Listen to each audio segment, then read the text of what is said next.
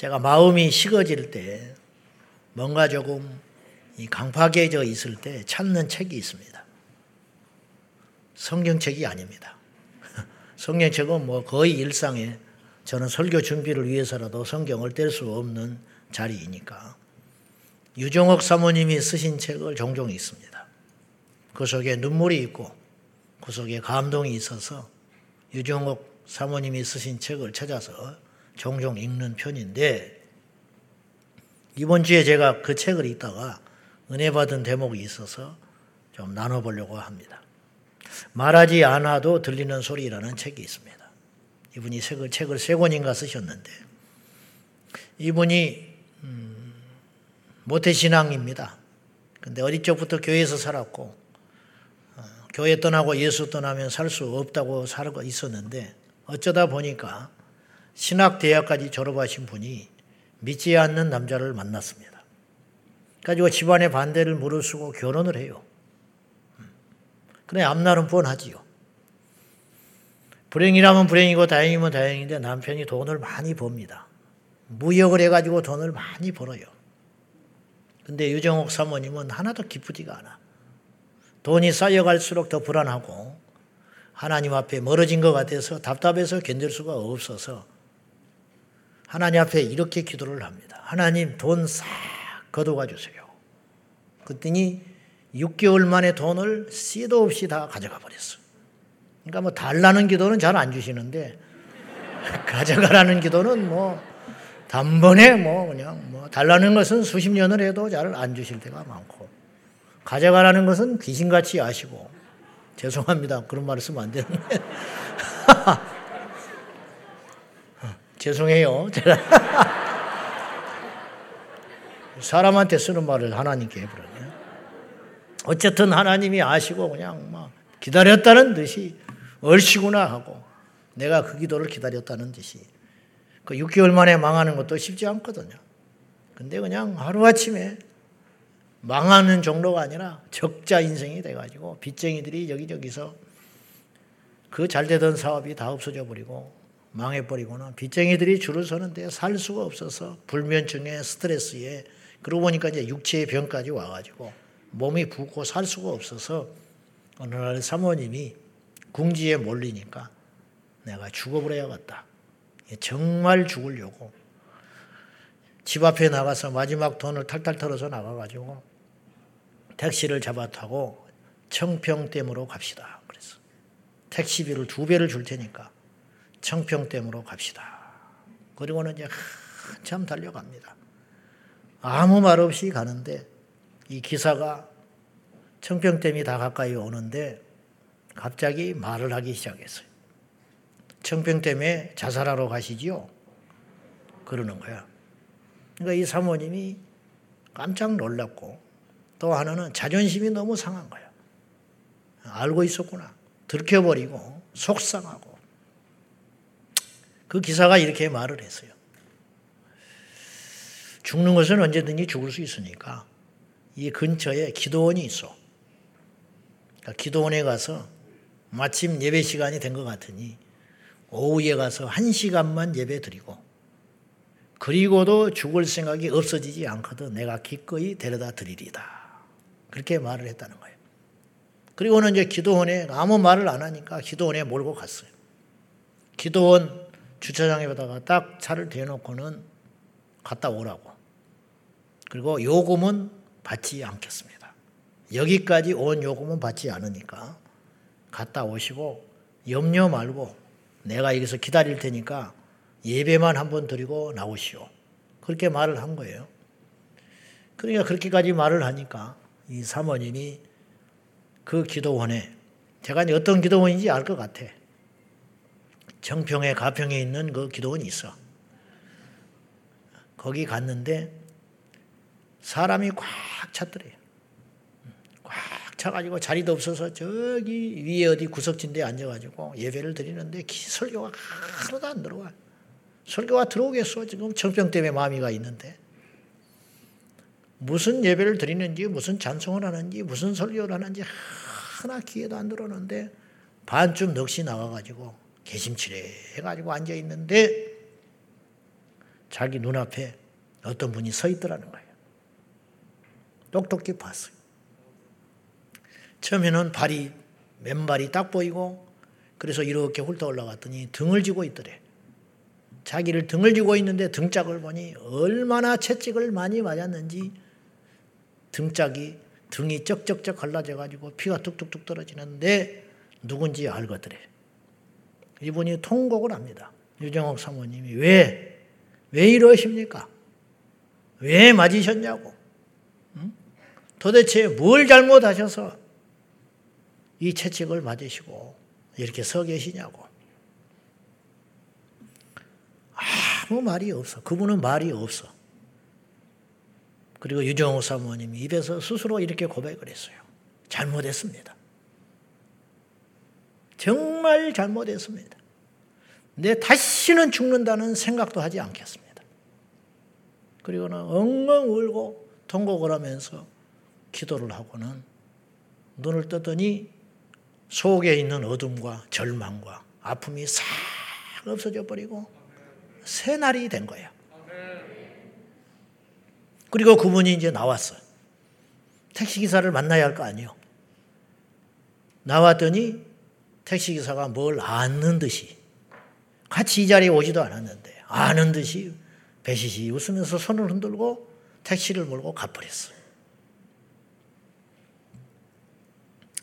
유종옥 사모님은 그 택시기사를 뭐라고 그랬냐면 내 천사라 그랬어요. 그 일이 그 책을 쓸 당시에 30년 전의 사건이라는 거예요. 30년 전에 하나님께서 나에게 보내신 천사인데 그 천사는 지금도 어디선가 자기 일당을 포기하고 누군가를 살려내는 일을 하고 있을 거라는 거예요. 그 기사가 나보다 나. 목사보다 낫다고. 교회는 어떤 것이냐? 목사는 뭘 하는 사람이냐? 전도라는 게 과연 뭐냐? 교회는 성도는 복 받는 게 아니에요. 능력 받는 것도 아닌 것 같아요. 물론 능력도 받지요. 복도 받지요. 응답도 받지요. 목사가 능력을 받는 것보다도 중요한 일이 있어요. 그 살리는 일이야. 교회가 부자 되는 게 중요한 게 아니야. 안타깝게도 부자 교회가 있다는 말이 나와요. 그 교회 다닌 사람이 부자라는 뜻이고 그 교회의 재정이 넉넉하다는 뜻이죠. 나우디아 교회가 부여했어요. 그런데 하나님도 부여하다고 그랬나요? 사대교회는 겉으로는 대단했어요. 우리처럼 부흥하고 있고 미안한 말이지만은 그러나 열매가 있어야지. 입만 있으면 뭐해? 입만 무성하면 뭐하냐고. 사대교회는 살았다고 그랬다니까 사람들이 다 살았다. 그러나 실상은 죽은 자로다. 누구도 사대교회를 향하여 죽었다고 말하는 사람이 없었어요.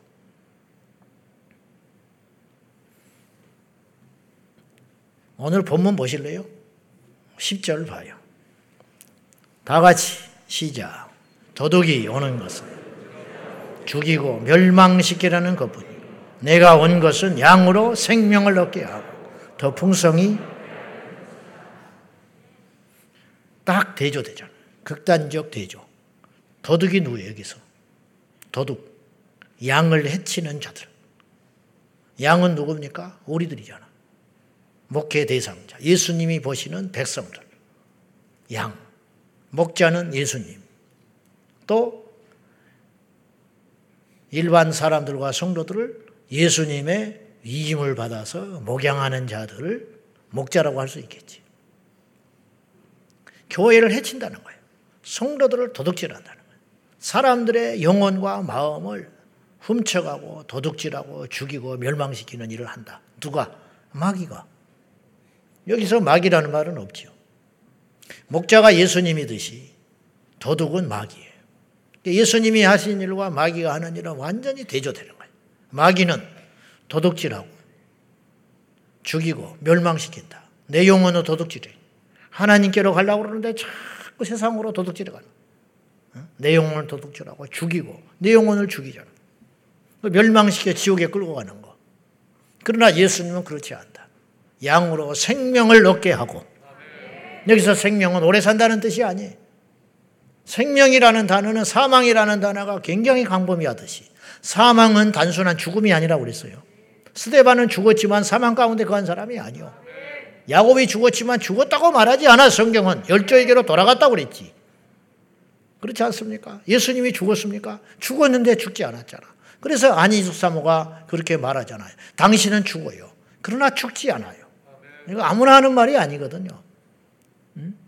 우리가 그 말을 이해는 할 수 있지만 아무나 할 수 있는 말은 아니에요. 당신은 죽어요. 그러나 죽지 않아요. 이게 기독교의 진리 아닌가요? 죽었는데 죽지 않다니. 죽었지만 사망 가운데 떨어지진 않는다. 그 생명이라는 건 뭐냐? 오래 사는 게 생명이 아니야. 예수와 함께 누리는 것. 예수님과 동행하는 것. 은혜 받는 거, 예배하는 거. 이게 생명의 삶이거든요. 인자는 양으로 생명을 얻게 하고 그것도 더 풍성히 얻게 하려 합니다. 하나님은 째째한 분이 아니라 생명을 주되 풍성히 주신다. 충성, 풍성히.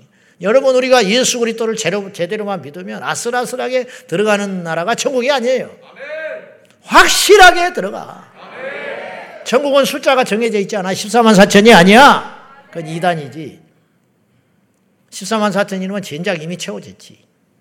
신천지가 14만 4천이 넘었다는데 웃어야 할지 울어야 할지 모르겠지만은 그래가지고는 맨날 14만 4천 4천 떠들다가 14만 4천이 채워지니까는 할 말이 없잖아. 이제 그 말을 안 하는 거야. 그거 벌써 이단이지. 그걸 모르고 속아가지고 뭐 입이 아파서 말하기도 싫고 어쨌든지 간에 예수님을 만난 사람은 특징이 있어요. 예수님 만난 사람은 다 살아났어. 영적으로 살아났다 이런 뜻이. 나사로가 살아나는 게 중요한 게 아니야. 나사로가 예수님의 사람이 됐다는 게 중요한 거야. 나사로 지금까지 살고 있어. 어차피 죽지. 죽는 거야. 열두 해를 혈병하는 여인이 고침받았지. 그러면 그 사람은 남은 생에는 고난이 없었을까? 한번 생각해 봐요. 응? 12해를 혈류병으로 앓는 그것이 지옥 같은 삶이고 예수님 만나서 뒷옷자랑 만나서 그 즉시로 고침받았지. 그러면 집에 가면 그날부터 만사형통하고 살았을까요? 나는 그렇게 생각하지 않아요. 그때 또 다른 고난이 기다리고 있는 거예요. 그전엔 안 보이던 고난이. 그때까지는 이제 자기가 죽었으니까 다른 게 안 보이는 거예요.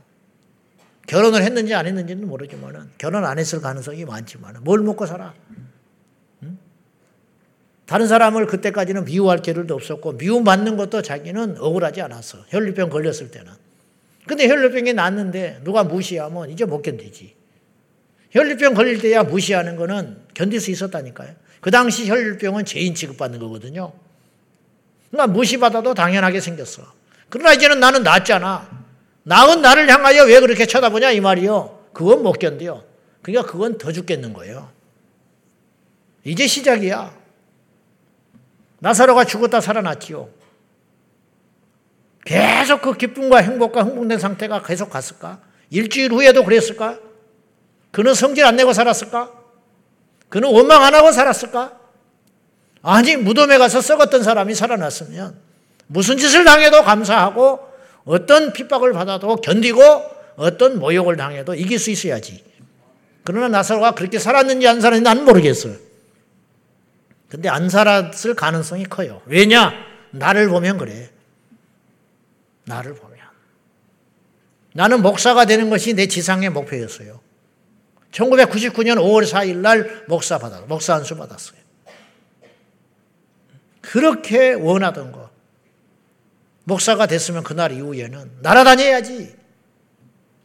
그날 이후에는 내가 그토록 소원하던 목사가 되었고 예배드리기 소원했고 그러니까 새벽 4시만 되면 그냥 스프링처럼 일어나야 되잖아. 그러나 그렇지 않아요. 그냥 일어나기 싫어서. 어떤 놈이 새벽 기도 만들었냐? 나도 철에 안 오고 싶을 때가 있어. 뭐 그냥 설교가 줄줄 나오는 줄 알아? 설교하고 나서 은혜 안 받고 뻑뻑하면 돌아갈 때 죽을 것 같아. 그것도 내려놔야 하는 일이지만은 그러니까 목사가 돼도 괴롭잖아요. 날라다닐 줄 알았는데 예수님을 만난 사람들은 다 그러나 살아났다. 전제 조건이 있어요. 첫째, 겸손해야 돼요.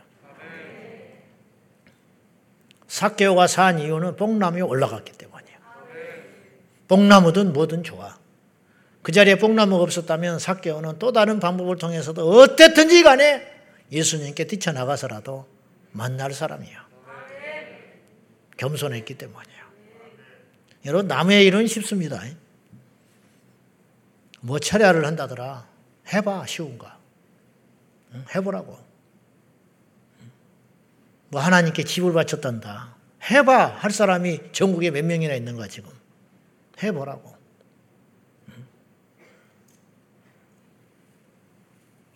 자식을 하나님께 드렸단다. 해보라고 쉬운지.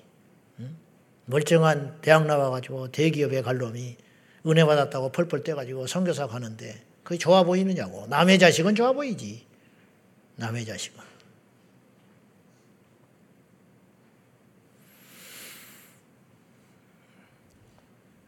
이번에 제가 터키 갔다 왔잖아요. 가서 이제 꼬맹이를 만났어요. 처음에 못 만난다고 했는데 어떻게 극적으로 만나게 됐어. 가서 다섯 시간 같이 있다 왔어. 그 다섯 놈이 같이 나왔더만.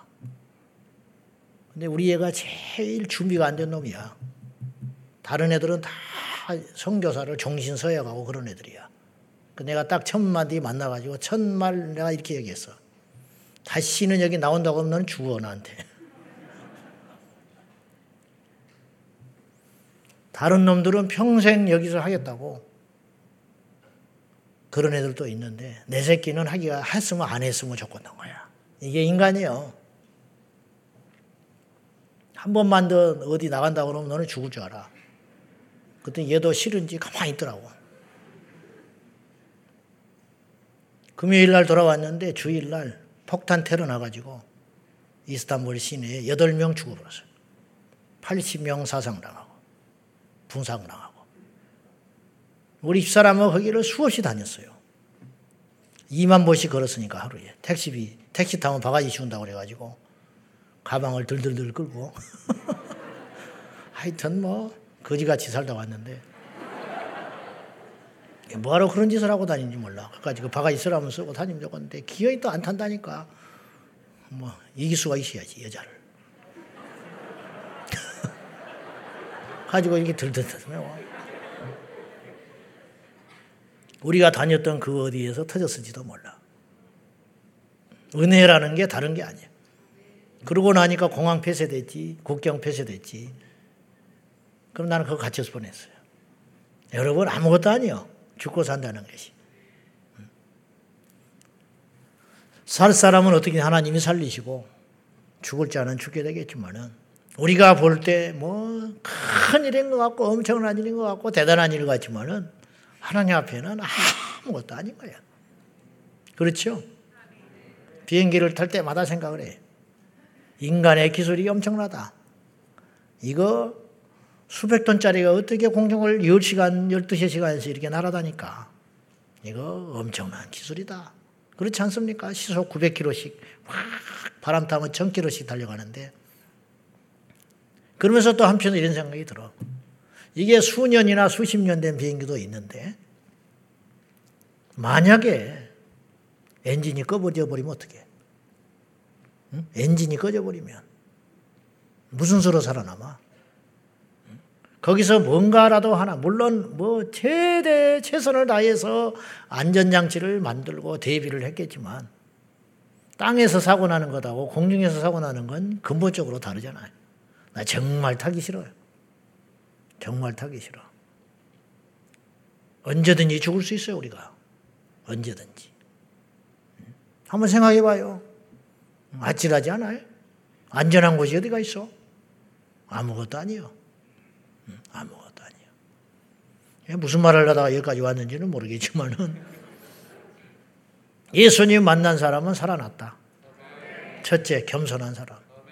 두 번째, 목마른 사람. 목마른 게 축복이야. 부족한 것이 세상에서는 복이 절대 아니죠. 부족한 것이 자랑할 게 뭐가 있어. 그러나 예수 안에서는 부족한 것이 큰 복이요. 왜냐? 그래야 예수님을 찾아요. 망고에 진리가 있다니까요. 등 따시고 배부르면 절대 예수 안 찾는다는 거야. 망고에 법칙이 있어. 자기는 찾는다고 그래. 안 찾아져요. 안 찾아지는 걸 어떻게 억지로 됩니까? 응? 여러분, 사랑하는 것과 기침은 재채기와 사랑하는 건 못 참는다 그런 말이에요. 재채기를 무슨 수로 참아? 때려 죽인다고 해도 못 참지. 사랑하는 걸 무슨 수로 감추냐고? 니들 연애한 거 다 알아 내가. 비밀로 하자고 백날 떠들어 봐야 한두 달 지나면 온 교회가 다 알아. 모르는 척하고 있는 거야. 왜냐 언제 또 헤어질지 모르니까 난감할까봐 그냥 결혼식장 갈 때까지 모른 척하고 있는 것이지. 다 알고 있다고. 왜? 자기들은 떨어져 앉는다고 하지만 붙어 있어요. 지들끼리는 엄청 떨어져 앉아 있는 거야. 근데 우리가 볼 때는 붙어 다녀. 절대 못 속이는 거야. 못 속여. 무슨 말이냐? 절대로 배부르면 예수 못 찾아. 안 찾는 게 아니라 찾아지질 않는 걸 어떻게 찾아지지 않는 걸. 무릎을 꿇으려고 해도 안 꿇어지는 걸 어떡하냐고. 교회를 와야겠는데 안 와진다니까. 등 따시고 배부르면. 안 찾아요. 예수가 안 찾아져. 이건 복이 아니죠. 부한자들아 애통하라. 야고보서에 그래. 왜? 큰일 났다 이런 뜻이요. 큰일 났다. 예수 만난 사람 중에 겸손하고 목마른 심령은 다 살아났다는 거예요. 오늘도 우리가 살아나는 역사 일어나기를 축복합니다. 살아나야 한다. 고기잡이에 실패한 베드로가 만선이었다면 절대로 예수님의 말씀이 안 들어와요. 고기잡이에 실패했으니까 깊은 데로 가서 그물을 던져라. 그 메시지가 들어오는 거예요. 배에 고기가 가득했으면 깊은 데로 가서 그물 던지란 말이 들어오기나 했겠냐고. 말이 안 되는 소리죠. 밤중에 찾아온 바리새인 니고데모가 그 안에 생명이 있고 영생이 있었으면 예수를 찾았겠냐고. 죽겠으니까. 이건 아니야. 율법을 지킬수록 소금을 먹는 것처럼 목말라 타들어가는데 이건 아니야. 예. 아닌 건 알겠는데 답이 없으니까 예수님께 찾아온 거지. 그래서 니고데모가 예수님을 만나서 그 많고 많은 바리새인 중에 구원받은 거예요. 그 많고 많은 바리새인 중에 겸손했던 니고레모 구원받았다 이런 뜻이에요. 살리시는 성령님.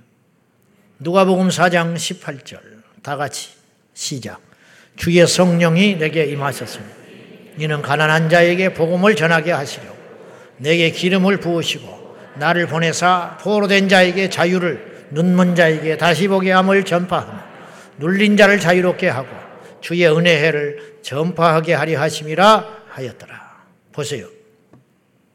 눈포로 된 자가 자유하게 되고 눈먼 자가 다시 보게 되고 눌린 자가 자유롭게 되고 이게 뭐요? 살려낸다.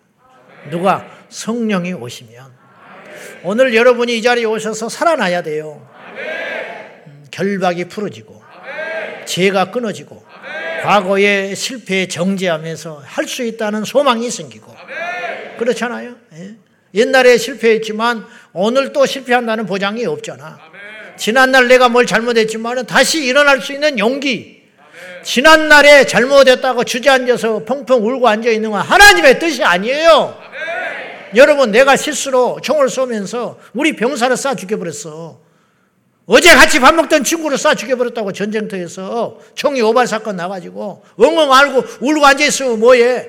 이제는 정신 차려서 적을 쏴야지. 그것이 친구가 나에게 부탁하는 거 아니겠어? 응? 오발 사건 나가지고 친구를 죽였으면 친구가 못다한 전투를 나까지 더 해가지고 열심히 해야 할 거 아니냐 이. 응? 지난날 실패했다. 지난날 뭘 잘못했다. 그래 이제 지나갔어. 어떻게 하겠냐고 그것을. 살아나야지. 이제 살아나야지. 살아나서 다른 사람을 살려내는 데까지 가는 것이 우리 아버지 하나님의 뜻이라는 거예요. 그 생명이야 그게. 그것이 생명이다. 지상 대명령 너희는 가서 모든 족속으로 제자를 삼아 제자 삼아서 뭐하게? 네 꼬복 만들으라고? 아니잖아. 예수님의 제자 만들어라. 예수님의 제자 만들어서 뭐하게? 설교자 만들어라고? 목사 만들어라고? 아니, 예수의 제자 삼아서 살려라. 예수님의 제자가 된다는 건 살아난다는 뜻이에요. 너희는 모든 족속으로 제자를 삼아 아버지와 아들과 성령의 이름으로 세례를 주고 왜 성령의 세례를 베푸냐? 살려내라고. 성령 받아야 살지요. 내가 너에게 분부한 모든 것을 가르쳐 지키게 하라. 가르쳐 지키기 위해서 뭐하게? 살게 하려고 사람답게 살고 주님의 종답게 살고 남은 여생 예수와 함께 살라고 가르쳐 지키게 하라. 결국은 살려내란 거 아니에요. 살려내라. 죽어가는 인생, 죽어버린 인생, 죽이려는 인생, 살려내게 만들고 살아나게 만들고 이 살아나는 것의 가치를 가르치라고 주님이 이렇게 말씀하시는 거 아니에요? 이 세상에는 죽이는 사람과 살리는 사람이 있어요. 첫째, 죽이는 사람의 특징. 무엇으로 죽이냐? 첫째는 입으로 사람을 죽인다. 입. 새치 혀가 사람을 죽일 수 있어요. 아까 유정옥 사모님 데려다 준 택시 기사, 뭘 했습니까? 돈을 줬습니까? 이 기사가 뭘 상담을 해줬어요. 말로서 살린 거야. 가서 한 번만 예배 드려 보시오. 그 따뜻하잖아. 너무 감사하지 않소. 남과 아무 상관이 하루 일당을 망치면서 하루 일당을 다 날리면서 그 말이 고마워서 그 살리는 언어잖아. 그 우리가 책으로 봤지만 얼마나 따뜻함이 느껴집니까? 그렇잖아요. 그런 사람이라면 살려내는 사람이지. 청평 때문에 간다. 뻔히 죽을 줄 알아. 뭐 죽게 하겠지만 그래도 죽을 확률이 있구나. 얼굴 보면 알지. 주저 넋이 빠져가지고 주저앉아가지고 청평댐 가자. 택시비 두 배로 줄게. 알잖아. 응? 혼이 빠져가지고. 뭐 죽든지 말든지 뭐 나는 오늘 일당 챙기면 된다. 택시비 두 배로 준다는데 그건 죽이는 사람이지. 그런 사람이 아니라 하, 사연이 있구나. 어떻게 할고 살려야겠다. 그래서 말로서 이 사람을 따뜻하게 해서 유정옥 사모님을 살려냈잖아요. 근데 이종옥 사모님이 또 얼마나 많은 사람을 살려내고 있어요. 서울역에서. 서울역에서 살리고, 책을 통해서 살리고, 미국에 가서 형제를 살려내고, 간증을 통해서 수없는 사람을 살려내고, 어마어마한 일을 하고 있잖아요. 한 사람을 살려내니까 살아난 그 사람이 엄청난 일을 하고 있잖아요. 이게 하나님의 법칙이에요. 마귀가 이걸 알고 죽기 살기로 죽이려고 난리 법석을 짜는 거예요. 그걸 알면 우리가 넘어가면 안 되는 것이죠. 말은 단순한 말이 아니라고 우리가 수없이 이야기했어요. 이 세상에 존재하는 생명체 중에 인간만 말을 해요. 짐승은 말이 아니라 소리를 내요. 소리. 높낮이. 그걸로 소리를 내는 것이지. 우리 인간처럼 의사소통을 정확히 하는 존재는 없어요. 이 말이 무엇이냐? 예수님은 정의를 내렸어요. 너에게 이런 말이 영이요 생명이라. 요한복음 6장 63절. 시작. 살리는 것은 영이니 육은 무익아니라. 내가 너에게 이런 말이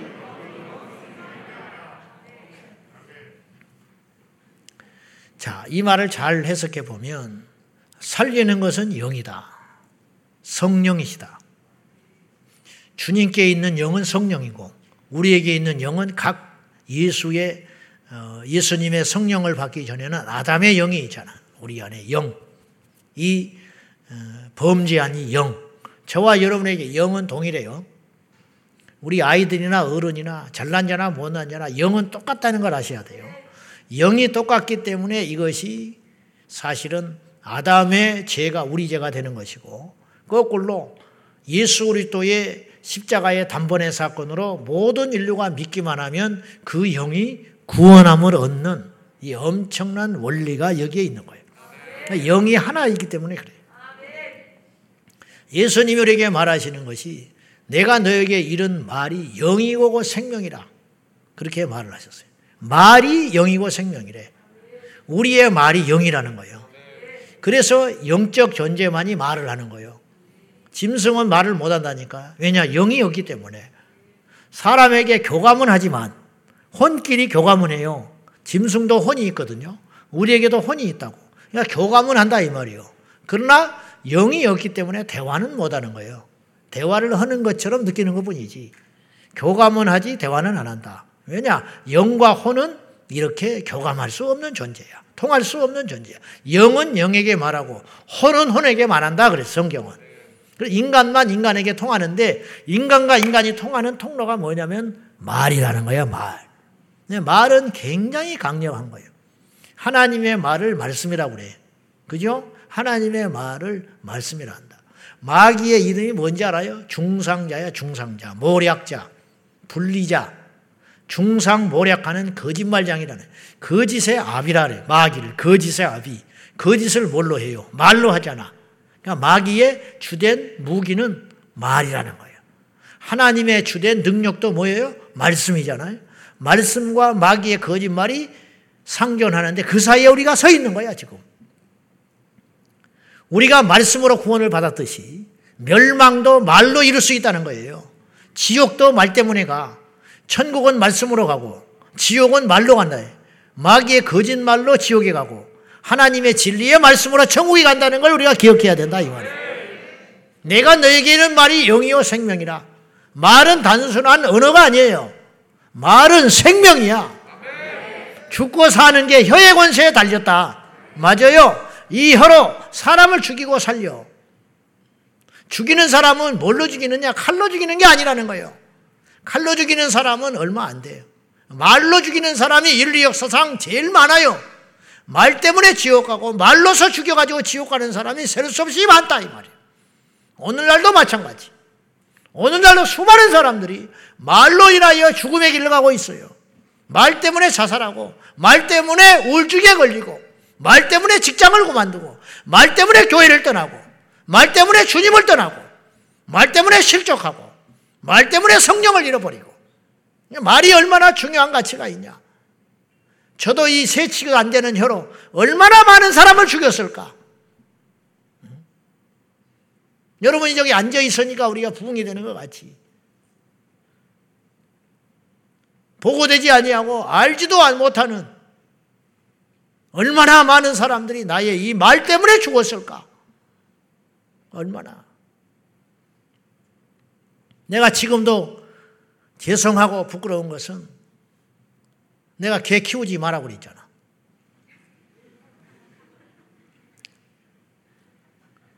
그 말 듣고 교회를 떠난 사람이 있었어. 개 키우지 말라고. 말을 내가 아주 심하게 했지요. 개는 된장 바르는 것이라고.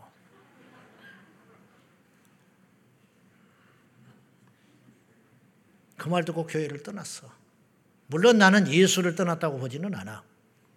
그 정도 수준은 아니라고 봐. 셀리더한테 몇 년 전에 그래서 교회를 떠났다는 거야. 내가 전화도 못했어. 너무 상처를 크게 줬기 때문에. 근데 내가 개를 키우고 있어. 미칠 노릇이죠. 뭐 이 사연은 있고 이유는 있었지만은 그러니 내가 얼마나 많은 사람을 죽였겠냐고. 그거는 빙산의 일각에 불과한 거예요. 그건 드러난 것이고 드러나지 않는 말로 설교뿐만 아니라 일상생활에서 내 이 말로 말이 많으면 허물이 많다. 이 설교라는 게 설교자라는 게 말을 많이 하는 사람이다 보니까 살리기도 하지만 얼마나 많은 사람을 죽였겠냐. 우리 리더들은 또 얼마나 많은 사람을 죽였겠어. 셀 예배를 인도하면서 신방을 가서 우리 목사님들은 또 얼마나 많은 사람을 죽였겠어. 그 혀로. 그 혀로. 대학 떨어진 놈인지 모르고 내 자식 대학 갔다고 말하는 게 그 사람을 죽이는 거지. 응? 죽이는 거 아니요? 결혼도 못하고 있는 자식 때문에 끙끙 앓고 있는데 결혼 준비하고 바쁘다고. 결혼해서 신혼여행 갔다 왔다고 내 자식이. 그렇게 말을 하는 것이 본의 아니게 죽이는 것이지. 본의 아니. 죽이려고 해서 죽이는 게 아니라 그게 다 죽이고 있는 거 아니냐 이 말이에요. 그래서 말을 정말로 조심하자고 조심하자고 하는데 문제는 혀는 길들여지지 않는다는 거지. 내가 남의 말 하지 말자. 남의 말 안 하는 사람이 이 중에 몇 명이나 있어요. 한 명도 없어요. 불의의 혀. 혀는 불의의 불이다, 불. 태우는 불. 의, 불의의 병기라. 그게 어떻게 하냐? 결국은 길들여지지 않는다는 것은 길들여지지 않는 말을 우리가 어떻게 타겠어? 길들여지지 않는다면 어떻게 해야 돼? 가까이 안 가야지. 발로 채이니까. 말에 자신이 없거든. 하지 마라. 응? 하지 마라. 정확히 말할 자신이 없거든. 말을 하지 말고. 남의 말을 안 할 자신이 없거든. 가서 만나지를 말아라. 그렇게라도 해서 피해야지. 피하는 수밖에 무슨 방법이 있냐고. 우리가 무슨 수로 이기냐고, 이 말을. 요지는 이거예요. 말로서 사람을 죽인다는 거예요. 오늘의 주제가 살리시는 하나님이에요. 하나님은 우리를 살리셨어요. 그리고 우리에게 살리라고 이야기를 하세요. 마귀는 죽이려고 그래. 지금도 죽이고 있고. 뭘로 죽이냐? 말로 죽인다. 거짓말. 과장된 말. 헛소문. 시편 10편 7절. 시작. 그의 입에는 그의 혀 밑에는 잔해와 제약이 있나이다. 입에 저주가 있대. 거짓이 있대. 포악이 있대. 잔해와 제약이 있대. 이걸 맞고 누가 견뎌낼 수 있냐고. 저주를 맞고 어떻게 무슨 수로 그걸 이겨내냐고. 무슨 수로 이겨내냐고. 수십 년 전에 나한테 한마디 한마디 아직도 귀에 쟁쟁거려. 그렇죠? 학교 다닐 때 선생님한테 당했던 모진 소리 한마디가 계속 남아요. 지존파 그 두목이 왜 그렇게 흉악한 악마의 자식이 됐는지 아시죠? 중학교 때 선생님이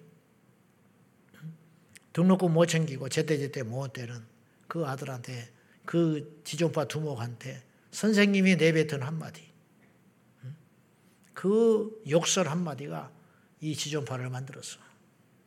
그이가 감옥에서 죽기 전에 그 이야기를 한 거예요. 그때 말을 따뜻하게 한마디만 해줬으면 자기는 그렇게 안 됐을 거라는 거야. 이렇게 말은 무서운 거야. 이렇게. 말은 사실을 때리는 몽둥이도 아니고 찌르는 칼도 아니고 쏘아대는 화살도 아닌데 어디서 그런 힘이 나오는지 나도 잘 모르겠어. 그죠? 말이라는 게 보이지도 않고 말이라는 게 내 육체를 때리는 것도 아니고 말이라는 게 뭐 그렇게 그냥 뭐 없어지는 것 같은데 말이 이렇게 능력이 있어 도대체가 저는 태어나서 1년도 안 돼서 기억도 안 될 만큼 어릴 때에 이쪽에 팔을 뒤어가지고 큰 흉터 자국이 아직도 있거든요. 그때는 엄청 아팠겠지. 근데 불행 중 다행으로 기억이 안 나. 너무 어릴 때 다쳐가지고. 아픈 기억이 안 나. 가려운 것만 기억이 남아. 가려운 거. 나와가지고 이제 비 올라고 하면 꾸덕꾸덕 하니까 습기 찰 때 가려운 거. 그래 천장에다가 이렇게 붕대 매달아가지고 손 끼워가지고 아버지가 맨날 긁어주던 그것만 기억이 나. 내 기억에 분명히 아팠는데 기억이 안 나는 거예요. 아팠는데 기억이 안 나. 근데 내 기억 속에 남은 말 한마디. 이 육체의 상처는 아무렇지도 않은데 큰 흉터가 있음에도 불구하고 아무렇지도 않고 아프지도 않은데 내 인생을 좌우할 만큼 이것 때문에 뭐 내가 뭐 어떻게 되고 그런 건 아닌데 말 한마디 그 말 한마디 제가 초등학교 3학년 때 학교 선생님이 그 성함이 돌아가셨을 거야. 김순희 선생이었는데 김순희 선생님이 임신을 했어요. 임신을 해가지고 휴직을 한 거예요. 아기 낳으시느라고. 그러니까 임시로 교생 선생님, 다른 선생님이 왔어요. 몇 달 동안. 무슨 말인지 알아요? 아, 대신 와야 할 거 아니에요, 선생님이. 임신해서 출산하러 갔으니까 맨날 자습만 하고 앉아있어? 임시로 총각 젊은 선생이 왔어. 아주 별로 포악스러워. 인격이 대먹지 못했어. 내 기억에. 성질도 까다롭고. 왜냐면 막 첫날부터 불평이 꽉 찼어. 이 10월에 초등학교에 내가 왔다는 신기야. 그러니까 우리한테도 막 함부로 하고. 그런데 이 선생이 미술에 관심이 많았어요. 미술. 그래서 우연찮게 미술 시간에 내가 그림을 못 그리는 사람인데 못 그려요 제가. 우연찮게 미술 시간에 내가 그린 그림 어떻게 묘하게 그린 것이 그날따라 이분의 마음에 싹 들었어. 이 까다로운 선생이. 그래가지고 나를 엄청나게 칭찬을 해준 거예요. 그림을 잘 그린다고, 타고난 소질이 있다고. 그때는 그 말이 그렇게 진실하게 이야기를 한 거네. 그 말을 딱 듣는 순간에 미수 시간이 기다려지기 시작했어. 그리고요, 진짜 능력이 나타나. 그림이 나도 모르게 잘 그려져. 묘합니다. 그래 그때 생활기록부라는 게 있잖아요. 이게 그 통지문 있잖아요. 거기에 이렇게 내 기억에 대륙, 대충 이런 글이었어. 시골에서 있기는 아깝다. 그림이 아까우니까 잘 지도해서 키워주기를 바란다고 가정통신문에다가 썼어. 키워주기는 누가 키워줘? 물값 많이 쓴다고 혼나는데 크레파스 맨날 쓴다고. 그때부터 미술 시간이 기다려주고 그림이 잘 그려지기 시작하는데 그리고는 이제 그 선생님은 다시 가고 그리고 학기가 바뀌고 이렇게 이렇게 흘러가가지고 6학년을 마치고 중학교를 갈 때쯤 우연치 않게 내 짐을 정리하는 때가 있었어요. 창고니 뭐 이렇게 방에 정리를 하라고 그래서 이제 이렇게 이렇게 버릴 거 버리고 막 이렇게 하면서 쌓여 있는 책들 버리고 막 그런 거 있잖아요. 그때 그림 스케치북이 있었어요. 내가 봐도 3학년 때 그림이 6학년 때보다 잘 그렸어. 깜짝 놀랐어. 아. 그러니까 칭찬은 뭐 고래도 춤추게 한다는 말이 있는데 정말 그런 것 같아요. 말이라는 건 이렇게 신체의 기능까지도 바꾸는 힘이 있더라. 칭찬이라는 게 뭐라고? 그분이 뭐 과자 하나 사준 것도 아니고 나한테 뭐 그런 건 아닌데 말로서 단순히 또 뭐 대단한 생각을 가지고 나한테 애착이 있어서 한 소리도 아닐 텐데 너는 그림에 소질이 있다.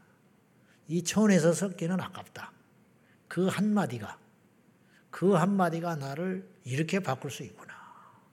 거꾸로 대단한 재능이 있는데 너는 그따구로 그림을 그리냐? 그러면 그날부터 그 그림 인생은 끝나는 거 아니었겠는가? 거꾸로. 그렇죠.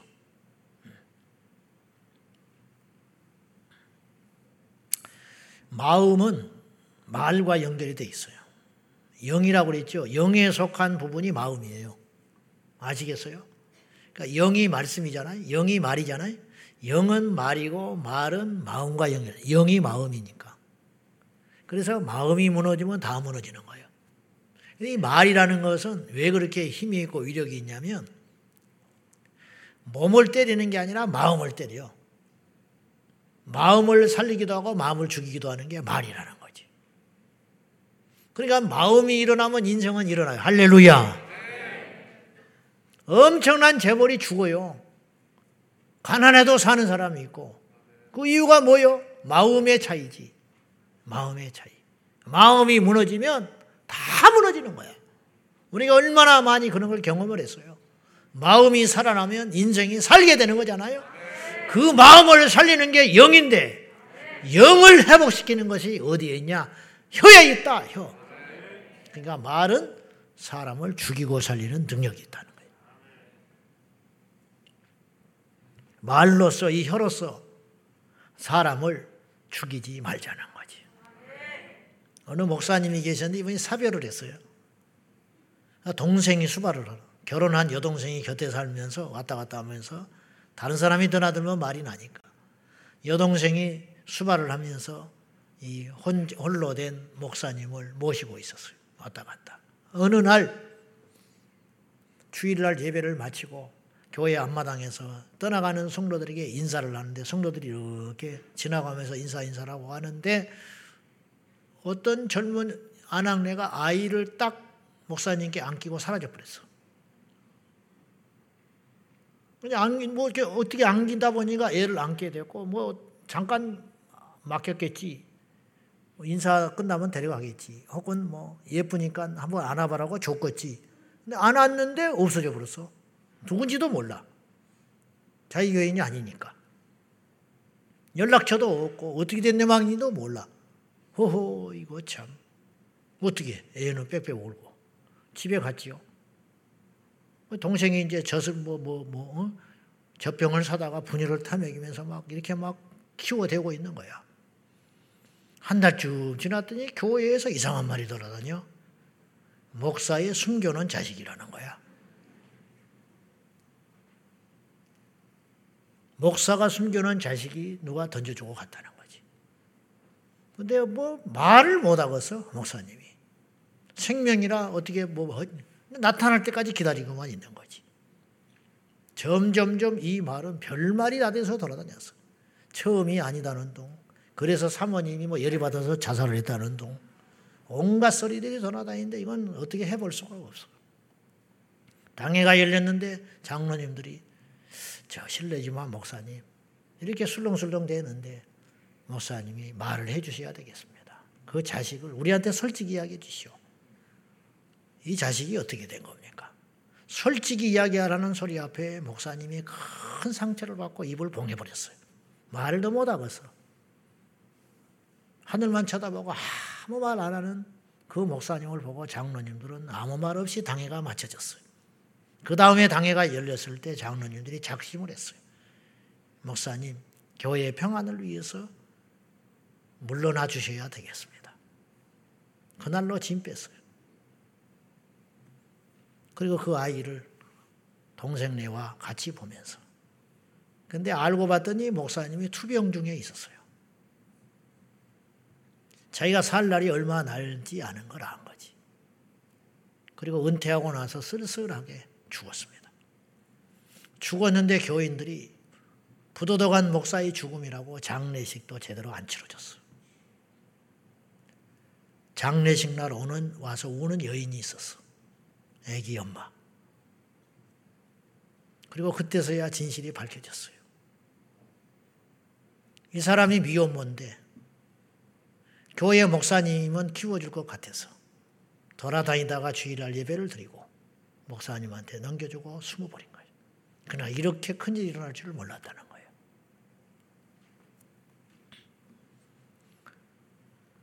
누가 죄인입니까? 근데 그 교회는 누가 그런 거짓말을 지원했는지, 누가 그따구 소리를 했는지 범인 색출에만 나서지 어느 누구 하나도 회개하지 않았어요.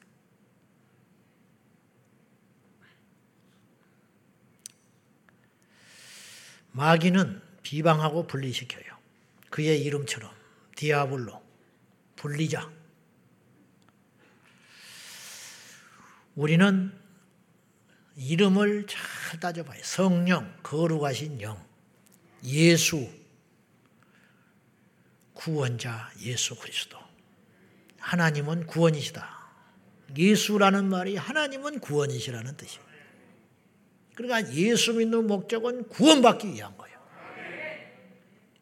성령은 그야말로 거룩하신 영이에요. 마귀는 주님 오실 때까지 그 속성이 안 바뀌어요. 마귀는 마귀인 거야. 마귀는 계속 분리시키는 존재예요. 한국교회가 분리되고 교회가 분리되고 가정이 분리되고 해치고 형제 간에 갈라지고 남자가 남자와 여자와 여자끼리 갈라지고 세대 간의 갈등이 일어나고 이게 마귀 세상이에요 지금 마귀 세상 부모를 공경한다든지 어른을 공경한다든지 아이들을 보호한다든지 이게 정상인데 예? 어른은 무시하고 아이들한테는 관심이 없고 이게 분리하는 거지요 분리 세상에 싸울 사람이 없어서 남자와 여자가 싸웁니까? 페미니즘? 여자가 적이야. 남자가 또 적이야. 뭐 여자가 어디에서 남자에게 죽었다. 그러면 온 남자들이 적이야. 이런 세상이 어디가 있냐고. 이런 놈의 세상이 어디가 있어. 이런 세상을 마귀가 꿈꾸고 있는 거예요. 지금. 아니 똑같이 예수 믿는데 장로교가 어디가 있고 감리교가 있고 순복음이 있고 좋다. 뭐 그렇다 치자. 또 장로교에서 또 싸워. 또 성령에 대한 해석에 따라서 또 싸워. 한 교회 안에서 이놈에게 뭐 전라도파니 뭐 경상도파니 그러고 나니까 또 중부파가 생겼어요. 중부. 네, 뭐 하자는 거예요 지금? 뭐 하자는 거예요? 그럼 뭐 파당 짓기 응? 망하는 거지요. 그러면 아무리 단단한 태산도 갈라지면 그냥 허물어져 내리는 거지. 피 터지게 싸우는 교회. 법적 소송하는 교회, 패거리 만들어서 네 내편 싸우는 교회, 서로 죽이고 죽는 교회일 뿐이다. 말로써 사람을 죽이지 않는 저와 여러분이 꼭 될 수 있기를 예수님의 이름으로 축복합니다. 두 번째는 미움식이 질투가 사람을 죽여요. 자, 가인, 사울 왕, 길거리에서 다투던 제자들. 공통점이 있죠. 그건 뭐냐? 시기, 질투. 시기와 질투가 발전하는 것이 미움이 되고 미워하면 죽이게 되는 거예요. 가인이 시기에서 시작된 거예요. 왜 내 재산을 안 받아? 응? 왜내 재산을 안 받냐는 거예요. 내가 뭐가 못나서 나도 정성껏 준비한 제사인데 응? 시기, 질투, 그것이 빨리 풀어버려야 되는데 하나님 앞에 회개하고 기도했어야 되는데 그걸 품고 있으니까 이것이 어디까지 발전했냐? 미움이 된 거야. 여러분 아벨을 미워할 이유가 어디가 있어? 아벨이 가인의 제사를 못 드리게 해서 제사를 망쳤어. 자기는 자기 제사 드리고 자기는 자기 제사 드린 거 아니야? 서로 간에 자기 할 일 한 거 아니야. 근데 아벨을 왜 미워하냐고. 도대체. 미움의 대상이 아벨이다. 어리석은 바보 천치라는 뜻이지. 근데 우리가 그렇게 살아가요. 교회에서 선거하면 교회를 떠나는 사람이 나온다. 왜 떠나? 왜 축복을 못 해줘? 응? 이번에 안 되면 다음에 되면 되지. 그 자리가 어떤 자리인데, 더 헌신하는 자리인데, 더 고생하라는 자리인데, 심심한 조의를 표하고, 이렇게 말을 해줘야지. 그놈의 자리가 어떤 자리라고. 왜 그러냐 이 말이에요. 왜? 세상에 자기 예비 사이가 백성들한테 칭찬을 받으면 아 이거 사이 잘 봤다. 내가 보는 눈은 있지. 그래야지. 세상에 견줄 사람이 없어서 왕이 돼가지고 응? 왕이 돼가지고 세상에 자기 예비 사이를 잡아 죽이겠다고 쫓아다니는 인간이 어디가 있냐고. 야, 망하는 거지. 그러니까 망하는 거예요. 세상에 할 짓이 없어서 담임 목사가, 부목사가 설교 잘한다고 시기를 하냐고. 설교 잘해주면 좋지. 어? 그래, 설교 잘해서 교인들이 칭찬하면 그 교인들을 떼가지고 나가기를 하겠어. 뭐를 하겠어. 따라 나가면 그거밖에 안 되는 거지, 수준이. 응? 은혜 받으면 좋지. 누가 강단에 서든지 간에. 세상에 경쟁할 사람이 없어서 일부 성가대보다 우리가 잘해야 된다고. 웃기고 자빠졌네. 우리 교회가 그렇다는 뜻이 아니라 그래 일부 성가보다 잘해서 뭐 할 건데 노래 자랑해 지금? 아이고 지난 셀보다 우리가 반찬을 더 잘해야 된다고 웃기고 자빠졌네. 그럼 반찬 잘해서 뭐 하게? 반찬 하나 더 하려고 반찬 개수 늘려나느라고 난리 법석을 돌고 어? 그러니까 우리가 속고 있는 거이죠. 싸워야 할 대상을 잘못 정해놓으니까 맥날 총 쏴봤자 이길 수가 없는 거예요. 우리가 싸워야 할 대상은 마귀예요. 밖에 있어. 군대 가서 괴롭히는 내 상사가 적이 아니야. 북한이 적이지. 바보 천치 같은 짓을 하고 있어. 제자들이 길거리에서 왜 싸우냐고. 마귀와 싸워야지. 죄와 싸워야지.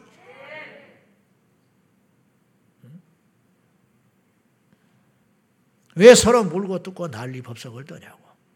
나보다 믿음이 앞선 사람이 있으면, 야, 나도 저 믿음으로 범하다야겠다. 왜 끌어내리냐고. 끌어내리니까 같이 죽지. 따라가야지. 할렐루야. 따라 올라갈 생각을 해야지. 끌어내려? 그럼 같이 죽자는 거지. 물속에 빠져가지고 자기 혼자 죽지 못하고 그냥 끌어안고 같이 죽어버리는 거예요. 같이 죽어버리는 거예요. 이 사람을 살려내야 이 사람이 나가서 나를 살려줄 거 아니야. 근데 같이 끌어안고 죽어버리는 거예요. 나 혼자 죽는 게 억울해서 물귀신 작전을 피고 있는 거지. 왜 나보다 다른 교회가 부흥이 되면 가서 배울 생각은 안 하고 2단이 3단이 욕을 하고 나보다 목회를 잘하는 목사가 있으면 비결이 뭔지를 알고 가서 배울 생각은 안 하고 엉뚱한 트집이나 잡고 그런 짓을 하면은 하나님께서 그 교회를 복을 주시겠냐고 이 말이지. 아까 우리가 찬송했어요. 당신은 하나님의 언약 안에 있는 축복의 통로라고. 내 옆에 있는 사람이 축복의 통로야. 옆에 사람을 통로 삼아서 하나님이 나에게 복을 준다 이 말이에요. 근데 그 통로를 미워해? 그 통로를 막아버려? 그 통로를 끊어버린다고? 그래서 축복하는 자에게 축복이 나한테 오는 거예요. 그래서 너희는 축복하고 저주하지 마라. 빈 축복이 자격이 없으면 반사돼서 그 축복이 나한테 올 거 아니냐. 함부로 저주하지 마라. 그 저주가 그 사람에게 합당하지 않으면 내가 저주받는다는 거지. 함부로 이단이라고 말하지 마라. 그 사람이 이단이 아니면 성령을 해방하는 거야. 그래, 안 그래요? 예수님을 성령 이단이라고 한 거 아니에요. 쉽게 말하면 귀신 들렸다 하고 이단이라고. 예수님을 이단이라고 했던 자들이 무사했을 것 같아. 하나님 앞에 영적으로. 주님이 엄하게 이야기했잖아요. 다른 죄는 다 용서받을 수 있다. 그러나 성령을 해방하는 죄는 지금도 물론이거니 앞으로도 영원히 용서받지 못한다. 주님이 어지간하면 그런 말 안 하시지. 이건 진리의 말씀 아니요. 응? 그렇게 엄하게 이야기를 하시. 기분 나빠서 한 소리가 아니요. 원리를 이야기하시는 거예요.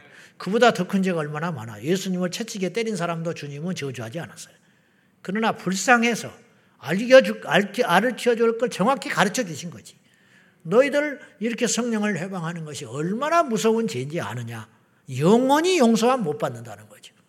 그렇게 엄하게 주님이 이야기하신 것 아닙니까? 독립선언문 33인 대표 이름을 적는데 조만식 장로님이 어디 갔다가 왔더니 분위기가 영싸해가지고 앉아있다는 거예요. 왜 그러냐 그랬더니 이름을 누구를 먼저 적는 것 때문에 싸웠대. 그래서 조 장로님이 그랬대. 이 이름이 어떤 이름인지 아냐? 죽는 순서야. 죽는 순서라고. 그래, 안 그래? 재펴가는 순서 아니요. 처음 재, 이름 적은 사람부터 재펴가겠지. 그런 짓을 하는 거예요. 양잿물도 먼저 먹어야 돼. 양잿물도. 하여튼. 십자가도 먼저 져야 돼. 십자가를 진다는 게 뭔지 알고 죽는 것인데 죽는 거요. 근데 그걸 먼저 찍었다고 난리 법석을 떠는 거야. 난리 법석을 들어. 모르니까 영적으로 멍텅구리가 돼가지고 모르니까. 좋은 일 하면서 싸워요. 이름 빠졌다고 삐지고. 응? 솔직히 이야기 한번 합시다. 같이 연합 집회하면 왜 그렇게 순서가 많은지 알아? 왜 그렇게 순서가 많은지 아냐고. 응? 어느 날은 예배 때 두 번 설교하는 분이 있잖아. 두 번. 징글징글해요. 징글징글해. 자기 이름 안 들어가면 안 나와버려. 안 나온다니까? 나도 어떻게 될지는 모르지만은 우리 그렇게 살지 말자고. 이러면 저러면 어때? 주님이 아시는데. 차별금지법 막기만 하면 되지. 누가 막은 게 뭐가 중요해? 누구 이름 내는 게 뭐가 중요하냐고. 어느 교회가 뭐가 그렇게 중요해? 그래, 이름 앞세우다가 통과되면 어떻게 할 건데? 실컷 앞장서서 일했는데 통과돼 버렸어. 그럼 무슨 필요가 있냐고요? 이름이 없어도 누가 한지 몰라도 막으면 되지. 막으면 되고 그래 안 그래?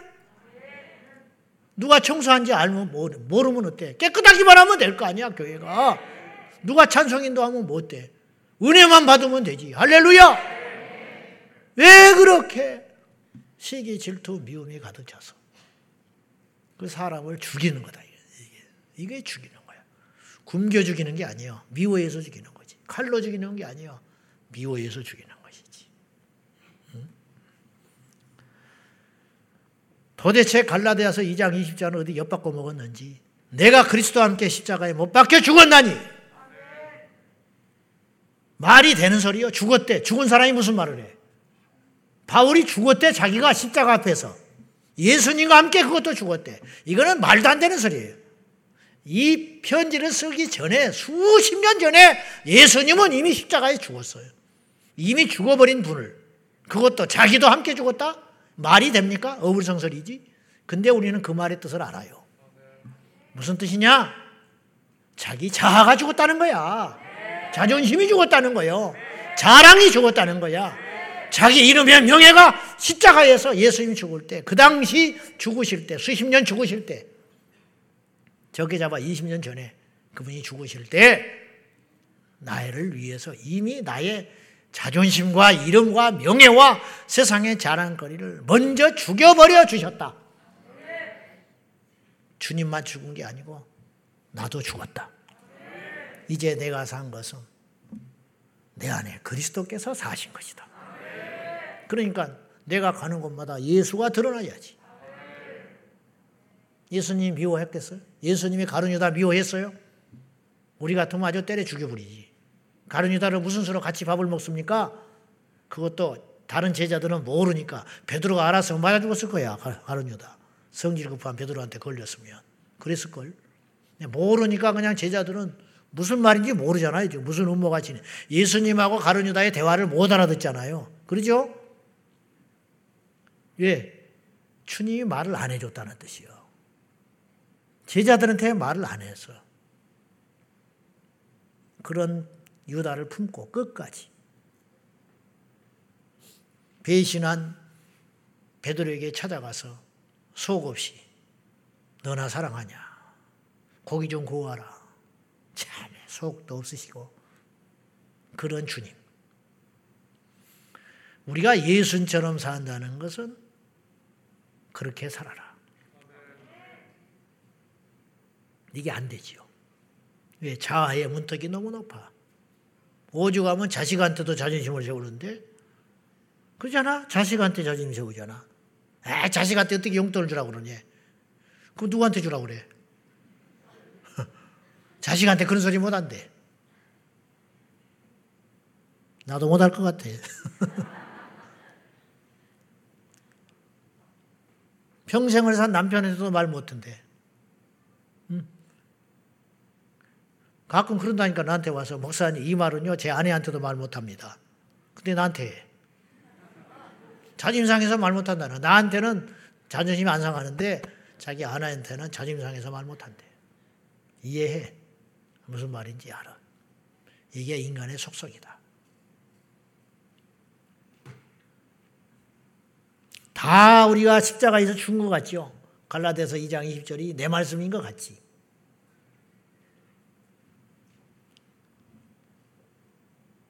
이번 주 주일날 보면 알아. 지는 것이 이기는 것이고 낮아지는 것이 높아지는 것이고 침묵하는 것이 그 어떤 말보다 강하거늘 자신은 죽었다고 생각하는 사람은 안 죽은 거예요. 나는 잘못인 것이 없다고 생각하는 사람은 잘못한 거야. 내가 부족하다고 느끼는 사람일수록 채워진 사람이요. 채워진 사람. 나는 하나님 앞에 아무것도 모르는 사람과 한 사람일수록 알고 있는 자인 거요. 그러겠죠? 당연한 거 아니겠어? 그리스도 예수 안에서 십자가 앞에서 죽었다고 하는 존재일수록 그리스도 안에서 생명으로 사는 사람이라는 뜻입니다. 그 말이 되지 않겠습니까?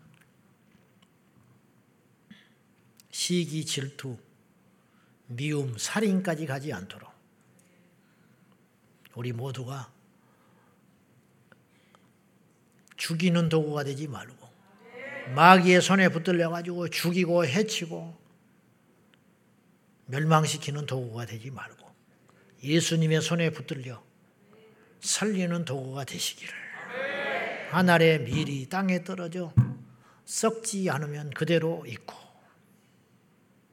썩으면 많은 열매를 맺느니라. 그때 여기서 썩는다는 게 죽으면 그랬어 성경에 죽는다라고 그랬어. 하늘의 밀이 땅에 떨어져 죽지 않으면 그대로 있고 죽으면 많은 열매를 맺느니라. 썩는다고 해야 되거든요. 근데 죽는다고 그래서 주님이. 살리려면 내가 살아야 돼, 먼저. 은혜 받아야 돼. 은혜 받고 주님 만나고 회개하고 힘이 생겨야 남도 살리지. 그래서 살리려면 은혜의 자리에 와야 하고 회개의 자리에 와야 하고 말씀의 능력으로 무장해야 그래서 나를 돌아보고 비추어서 영적으로 무장해서 털어버릴 것 털어보고 용서할 건 용서하고 이해할 것 이해하고 회개할 것 회개하고 다시 새 사람이 되어서 그 다음에 다른 사람을 살릴 수 있는 그 자리까지 가야 된다. 우리가 다른 사람을 살리기 위해서는 우리가 먼저 하나님 앞에 납작 엎드려 죽는 역사가 있어야 돼. 우리 부모님이 죽었기 때문에 우리가 산 거예요. A를 아이를 낳는데 간혹 가다가 그런 경우 결정하라고 그러잖아. 아버지한테. 아를 A를 살리려면 산모를 죽여야 된다는 거. 산모를 살려면 얘를 지금 끌어내서 죽여야 된다. 어떻게 해야 돼요? 제가 볼 때 열의 아홉의 엄마는 자기를 죽이려 할 거야. 자식을 살리기 위해서. 그게 모성의 본능이라고. 자기를 죽여서 자식을 살릴 수 있다면 능히 그렇게 하라고. 그렇게 말할 거라고. 맞아요. 내가 죽어야 남이 산다니까. 탕자가 집으로 돌아왔는데 돌아온 탕자를 용서해 주기 때문에 아버지가 비난을 받아요. 큰아들한테. 그 비난을 받음으로 탕자가 사는 거예요. 그것. 그것. 자, 결론. 다른 사람이 변할 걸 기대하지 마세요. 안 변해. 한번 옆 사람한테 이야기해요. 당신은 안 변해. 목사님 기껏 설교하고 뭔 소리야. 한번 뭐 말해라니까 당신은 안 변해. 빨리 말을 해. 당신은 안 변해. 안 변해요. 안 변해. 그 뭐하러 지금까지 한 시간 시끄럽게 떠들어. 항해 죽인 배가 있었는데 안개가 팍 꼈어요. 안개가. 근데 앞에 배가 나타났어. 불이 반짝반짝하는 배. 근데 항로는 내가 맞아요. 응? 내가 가는 항로가 맞다니까 저 배가 항로에 이탈해서 나한테 오고 있는 거야. 백길이 있잖아요. 하늘길도 있고 땅길도 있고 백길도 있단 말이에요. 막 외쳤어. 비키라고. 당신 이대로 우리와 충돌한다. 정신 차려라. 정신 차려라. 빨리 항해를 돌리시오. 뱃머리를 돌리시오. 난리법석을 떨고 있는데 점점점 가까이 가 보니까 배가 아니고 등대였어.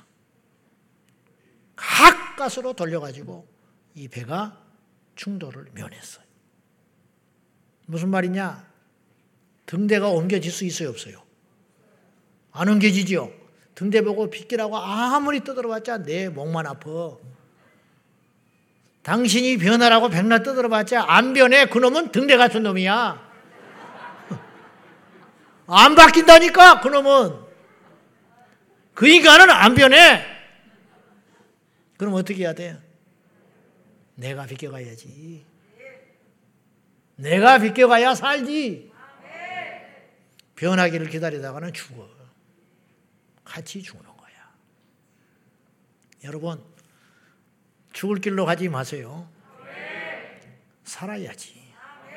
예수님이 우리를 살리려고 죽어주셨는데, 그 귀하신 주님의 희생이 우리를 살리려고 하는 것인데, 왜 자꾸 죽음의 길로 가고 죽이는 길로 가냐고. 우리 모두, 우리 주님은 살리는 주님이시다.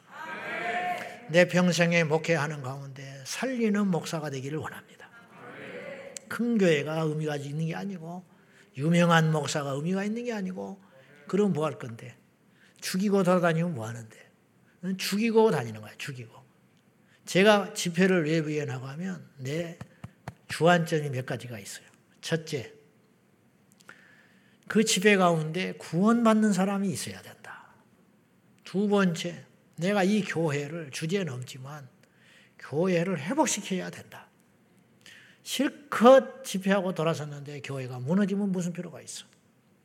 이 집회를 통해서 교회가 단단해지고 힘이 생기고 세 번째 목적, 이 교회를 목회하는 목사님이 온전하게 세워져서 성도들의 존경과 칭찬과 인정을 받는 힘 있는 목사가 되어야 된다. 제가 이 세 주안점을 갖고 가요. 어디 가서든지 그래.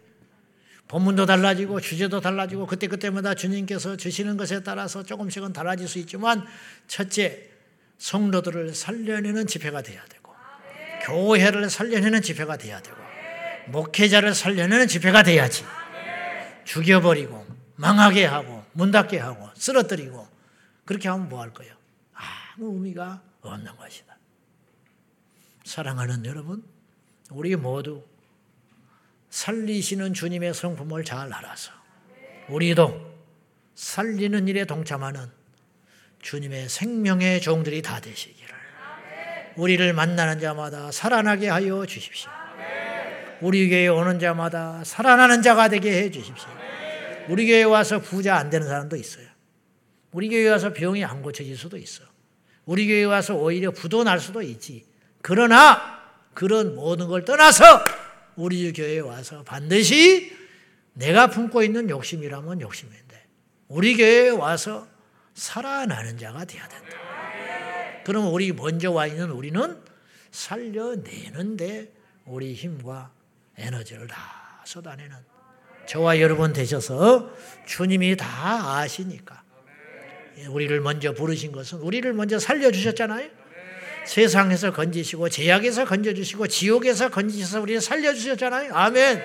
우리를 살리신 것은 너희도 가서 살려내는 삶을 살라고. 그러므로 입술로 시기와 질투와 미움으로 사람을 죽이는 자가 되지 말고 따뜻한 사랑으로 보듬어 안고 덕 있는 말을 통해서 하나님 앞에 살리는 말이 아니거든 말을 하지 마. 아멘. 이 말로 누군가를 죽여요. 맞는 것이라고도 하지 말고 본 것이라고도 말하면 안 돼. 당연한 자랑이라도 하면 안 되는 거요. 왜? 내 자랑으로 저 사람이 죽을 수 있다면 하지 않아야 된다 이 말이요. 당연한 사실이라도 말을 하면 안 돼. 왜? 사실도 불편해. 사실도 누군가를 죽일 수 있다면 말을 하지 마라. 본 것도 말하지 마라. 내가 경험한 것도 말하지 않아야 할 것이 있어.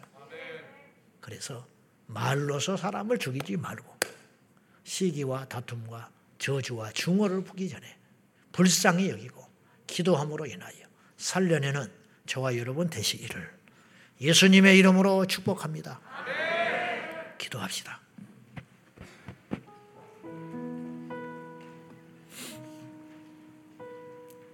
하나님이 우리를 부르신 것은 살리기 위해서 부르셨습니다. 도적이 여는 것은 도적질하고 죽이고 멸망시키려는 것뿐이요. 그것밖에 못한다 이 마귀는. 그러나 예수 그리스도는 우리로 생명을 얻게 하고 더 풍성히 얻게 하려고 십자가에서 죽어 주셨다. 그렇게 말씀합니다. 주여 이 새치혀로 얼마나 많은 사람을 죽였습니까? 이제부터는 살리는 데 쓰임 받는 내 입술이 되게 하여 주시고 이 마음으로 얼마나 많은 사람을 죽였습니까? 이제는 이 마음으로 용기를 주고 살려내는 예수님의 사람 되게 하여 주십시오. 사랑할 수 없는 자를 사랑하고 이해할 수 없는 자를 이해하고 용서할 수 없는 자를 용서하는 데까지 가게 해달라고 이 시간에 우리 다 같이 주님의 이름을 부르며 간절히 기도하도록 하겠습니다. 주여,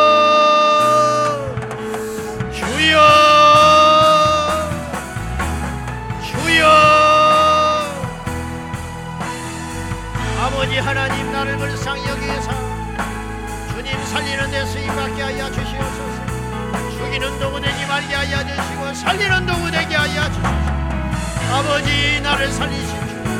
이제 그 사랑에 들리고 살아난 내가 다른 사람을 살려내는 데 쓰임받은 예수님 도와주시고 아버지 내 손에 피가 묻혀 있고 나는 주님께 용서를 구합니다 주여 눈에 보이는 영계를 사랑하지 어찌하여 눈에 보이지 않는 하나님을 사랑할 수가 있습니까 주님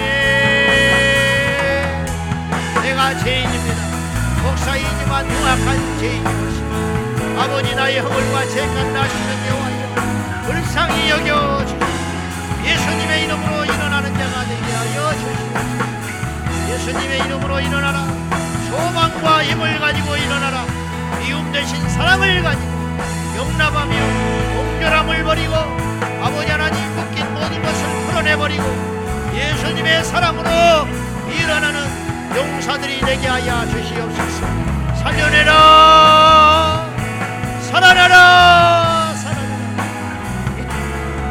아버지 하나님 우리 제자 광성교회는 사랑으로 소문나게 하시고 능력으로 소문나는 것이 아니라 많은 성도로 소문나는 것이 아니라 풍족한 교회로 소문나는 것이 아니라 교회로 소문나게 하여 주소서. 이곳에 오는 자마다 살아나게 하여 주소서. 사랑으로 살아나고 믿음으로 살아나고 복음으로 살아나고 은혜로 살아나게 하여 아버지여 사랑하는 아버지 생명의 도구가 되어서 살려내는 자가 되게 하여 주시고 살려내는 도구가 되게 하여 주시고 우리 모두 살려내는 도구가 되게 하시고 우리 모두가 죽는 자가 되게 하시고 아주 아주 죽는 자가 되게 하여 아주 아주 죽는 자가 되어서 예수 안에 진정으로 사는 자가 될지어다. 진정으로 예수 안에 사는 자가 될지어다. 우리 사랑하는 제자광성교회의 모든 지체들 예수님의 이름으로 일어나게 하시고 아버지 하나님 미움의 뿌리가 뽑히게 하시고 저주의 화살이 걷어지게 하여 주시고 우리 입술에 열매를 맺는 것이오니 저주와 찬송을 한 입에서 나오지 말게 하여 주시고 인정의 말, 칭찬의 말, 사랑의 말, 덕의 말, 격려의 말만 쏟아내게 하여 주시고 엄담의 입술이 그쳐지게 하시고 남의 허물과 모든 잘못을 들춰내는 더러운 눈과 이 악한 입술을 제하여 버리사 주여 이 눈과 이 혀가 주님 안에 할례 받기 원합니다. 나의 마음이 할례 받기 원합니다. 주여! 아버지 하나님 아버지 하나님 우리의 생각 필요한 것이 아니라 영의 세례가 필요합니다. 나의 입술의 세례가 필요합니다. 주여 나를 살려주소서. 주여 나를 살려주소서. 내가 살아야 살릴 수 있습니다. 내 영혼을 예수의 피로 살려주시고 십자가로 살려주시고 주님의 사랑으로 살려주시고 예수님 나를 살려주시고 나서 살리는 자가 되게 하여 주시고 아버지 죽이는 자가 아니라 살리는 자가 되게 하여 주시고 예수의 이름으로 살아나라 예수의 이름으로 일어나라. 예수의 이름으로 살려내는 자가 되게 하여. 주여 우리 제자광성께 모든 식으로 모두 다 한 영혼도 어김없이 살아나는 역사가 일어나게 하여. 아버지 아버지 아버지 살아나게 하소서. 살려내게 하소서.